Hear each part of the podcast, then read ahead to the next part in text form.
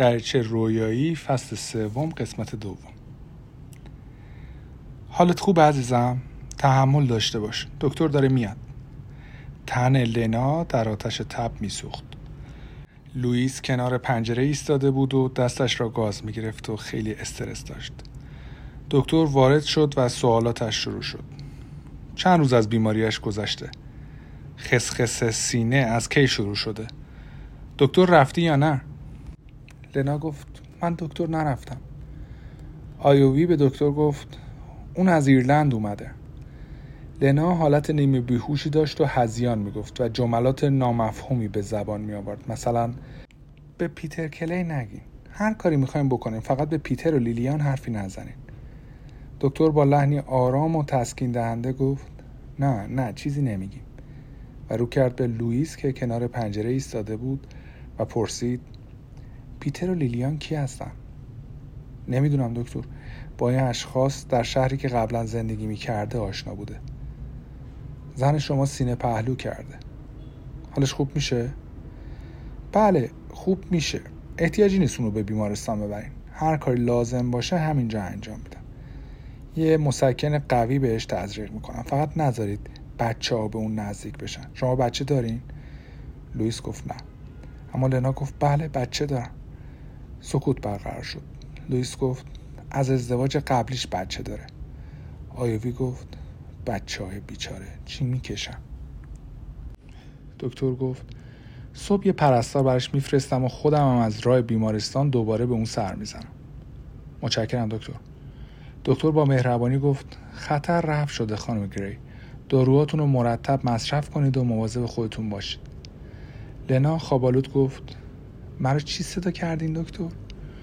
دکتر گفتش که الان خوابت می‌بره.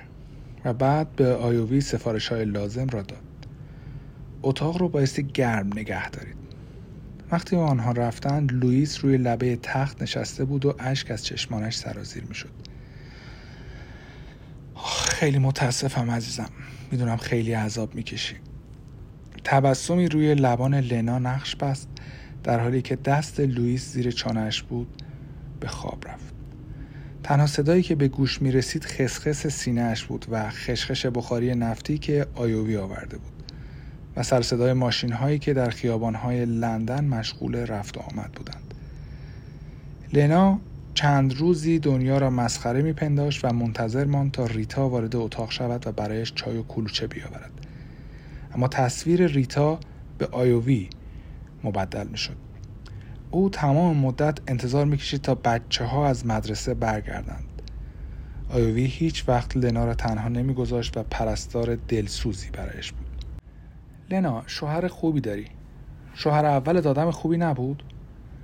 لنا با حیرت به او نگاه می‌کرد. آیووی گفت خودت گفتی همون موقع که دکتر اینجا بود. لنا گفت نه نه اون ابدا آدم بدی نبود. آیووی احساس کرد به نکته حساسی اشاره کرده. در این موقع گفت بیرون هر جور آدمی پیدا میشه. من خودم هم از شوهرم جدا شدم و چیزی رو هم از دست ندادم. لنا گفت خوشحالم از اینکه ناراحت نیستی. آیووی پرسید خیلی وقت از شوهرت جدا شدی؟ نه نه خیلی وقت نیست. لنا دوست نداشت چیز زیادی به آیووی بگوید. چطور می توانست به او بگوید که فقط نه روز است که مارتین را ترک کرده است آیووی و یا هر کسی دیگری چطور درک می کرد که دو هفته پیش لنا به همراه خانوادهش در مراسم اشاع ربانی شرکت کرده بودند و مردم او را با نام هلن مکماهون می شناختند. روز یک شنبه کم کم حال لنا بهتر شده بود. چه مدت بستری بودم آیووی؟ چهار روز عزیزم. تو هنوزم باید توی بسترت بمونی. اما نمی‌تونم. ما قرار گذاشتیم از فردا دنبال کار بگردیم. امکان نداره. دست کم تا یه هفته باید صبر کنی. تو نمی‌فهمی آیووی. نه خیر تو نمی‌فهمی. من به دکتر قول دادم مواظب تو باشم. اگه بذارم را بیفتی توی خیابون رو بگردی دیگه مواظبتی ازت نکردم آیوی مجبورم باور کن راست میگم شاید لوئیس فورا کار پیدا نکنه خب من می‌تونم یه کاری بکنم می‌دونم عزیزم من یقین دارم اما این هفته نه. باور کن. من باید کار پیدا کنم تا کرایه خونه رو بدم. تو باید پول اجاره رو بگیری. در طول درمان لنا لوئیس پول زیادی بابت دارو و غذاهای تقویتی از آیوی گرفته بود. او زن مهربانی بود. به طور حتم آنها را بیرون نمی کرد و به خاطر تأخیر یک هفته کرایه مطمئنا آنها را بیرون نمی انداخت.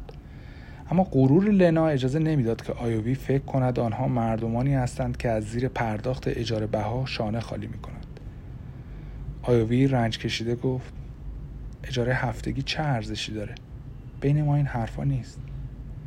لنا با یک دندگی گفت نه خب عزیزم اگه اینطور فکر می‌کنی پس بذار لوئیس پول در بیاره پولی که تو با جون کندن در بیاری از گلوی من پایین نمیره صدای پای لوئیس از پله ها شنیده می‌شد. لنا سرش را بالا گرفت. لوئیس با دستهای پر از روزنامه وارد شد. خب راستی شما در چه موردی توطعه می کردین؟ لنا که تردید داشت کدام روزنامه را انتخاب کند گفت لوئیس تمام مغازه را خریدی. مجبور بودم عزیزم. برای سرگرمی که روزنامه نخریدم. می‌خوام توی اونا بگردم و کار پیدا کنم. باید تا فردا حتما یه کار دست و پا کنم. انگار یادت رفته. من باید از زن خوشگلم مواظبت کنم و پول صابخونه رو بدم. لوئیس با شیطنت به هر دوی آنها نگاه کرد. آیوی گفت قول و قرارا تغییر کردن. من نمی‌خوام تا چند هفته از شما کرایه بگیرم. لوئیس با محبت به او نگاه کرد و گفت تو برای ما یه دوست خوب و صمیمی هستی. گرچه فقط یه هفته است با هم آشنا شدیم. نمی‌خوام فکر کنی ایرلندیا قابل اعتماد نیستن و از مهمون نوازی سوء استفاده می‌کنن. ما اجاره رو میدیم. آیوی ما می‌خوایم مدت زیادی اینجا بمونیم. آیوی از روی صندلی کنار تخت بلند شد و گفت پس شما رو به حال خودتون می‌ذارم. لنا تو دختر خوشبختی هستی. یه مرد واقعی و درست کار برای خودت گیر آوردی. لنا لبخندی به لوئیس زد و گفت یعنی خودم اینو نمی‌دونم؟ آیوی گفت من نه کرایه می‌گیرم و نه هیچ چیز دیگه ای خیلی هم از این بابت راضیم. لوئیس روزنامه ها را روی تخت ولو کرد و گفت خیلی لطف می‌کنی. وقتی آیوی آنها را تنها گذاشت لنا گفت چه زن مهربونی. قلب آدم از این همه مهربونی و محبت درد میاد. فکرشو بکن. آیوی بیچاره فکر می‌کنه که می‌تونه به تو معرفی نامه بده. لوئیس با جدیت تمام گفت معرفی نامه از آیوی زنی که اتاقای خونش رو به مردم اجاره میده؟ اما لوئیس وقتی تو توی شرکت کار پیدا کنی نمی‌تونی بگی از آیوی معرفی نامه داری. لوئیس آهی کشید و گفت عزیزم شغلی در کار نیست. من نمی‌تونم به عنوان مدیر یه فروشگاه شروع به کار کنم. خودت هم می‌دونی که به خاطر همون ماجرایی که مجبورم هر شغلی گیرم بیاد قبول کنم. اگه بخوام پیش خدمت هتل یا کافه بشم کمک آیوی به دردم می‌خوره. اون می‌تونه ادعا کنه که پنج سال منو می‌شناسه نه ده روز. لنا حیران و وحشت زده به او نگاه کرد. لوئیس تو نمی‌تونی سراغ اینجور کارا و شغلا بری. من دوست ندارم. قبول نبود اینطوری بشه. همیشه قرار بود اینطوری بشه. لوئیس دستهای لنا را گرفت و ادامه داد. فقط من خود احمقم بودم که فکر پیامدهای عمل خودم رو نکردم. حالا تو شانس زندگی دوباره رو نصیب من کردی. لنا مدت زیادی اشک ریخت. او برای بچه ها گریه کرد برای رویاهایی که لوئیس از یک زندگی خوب برایش مجسم کرده بود. او حق حق گریه می کرد او به یاد بچه ها افتاد وقتی صدای ناقوس کلیسا به گوش او رسید. لنا گریه می‌کرد چون می‌دانست مادر بدی بود بدترین مادر. مادری که توانسته بود بچه های خودش را ترک کند. تعجبی نبود که خداوند چنین روزهای سختی را نصیب او کند.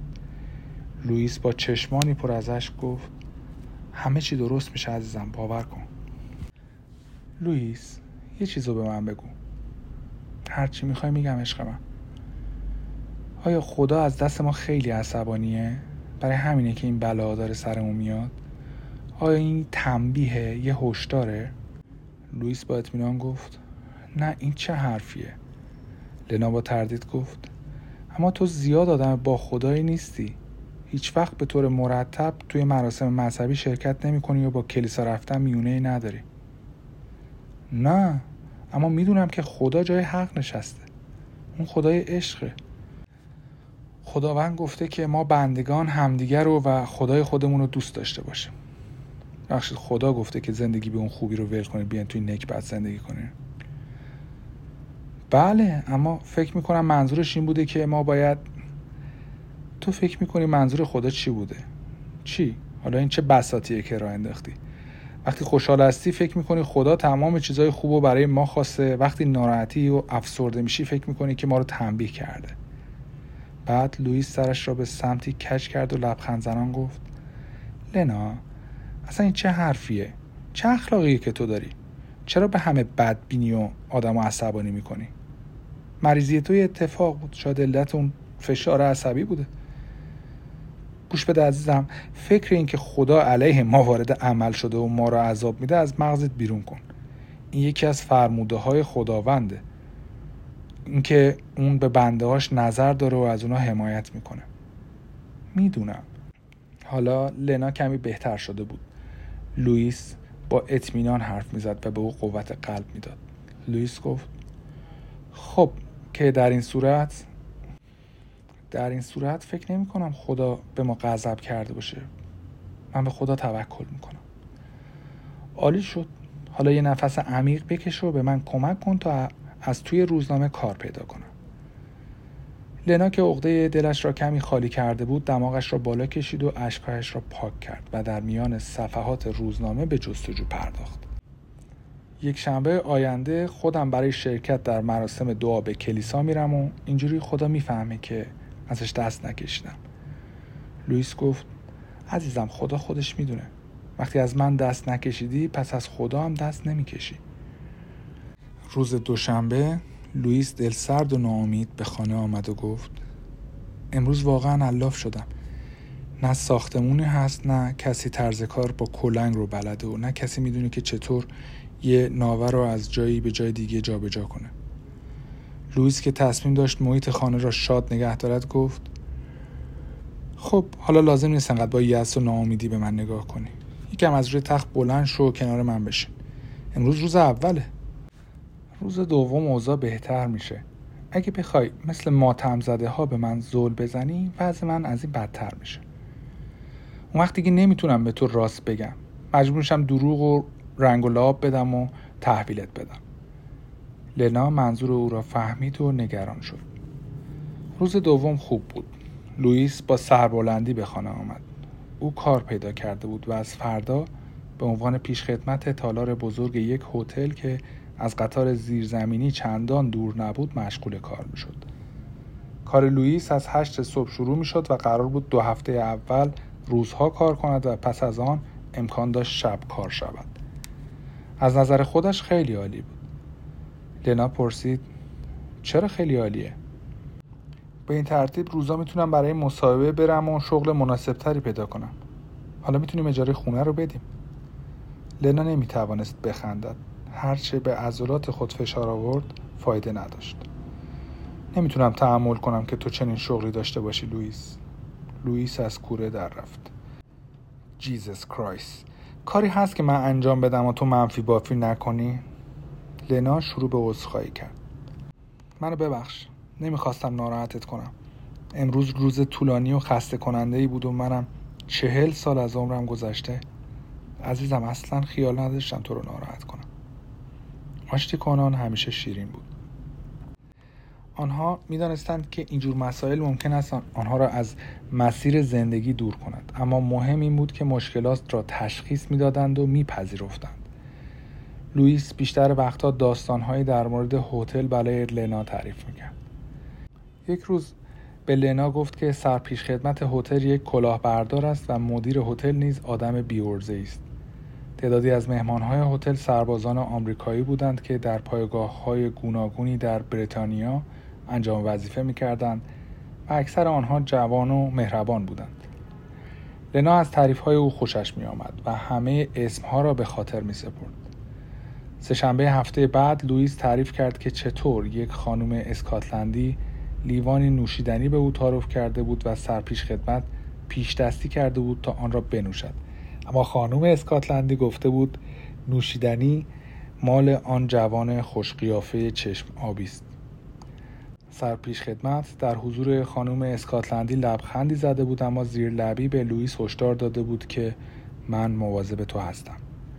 لنا که مشتاقانه به حرفهای او گوش می‌داد پرسید تو چی گفتی؟ گفتم منم مواظب کارهای اون هستم. همین حرفم اونو ساکت کرد. لنا قهقهه ای زد لوئیس میبایست هرچه زودتر شغلش را رها کند و به شغل با ارزشتری مشغول شود یا بدترین هفته های عمرش را در آن هتل بگذراند روز جمعه لوئیس خیلی خسته بود اما پستچی حقوق او را آورد کارکنان هتل هر جمعه حقوق فرهنگی می گرفتند.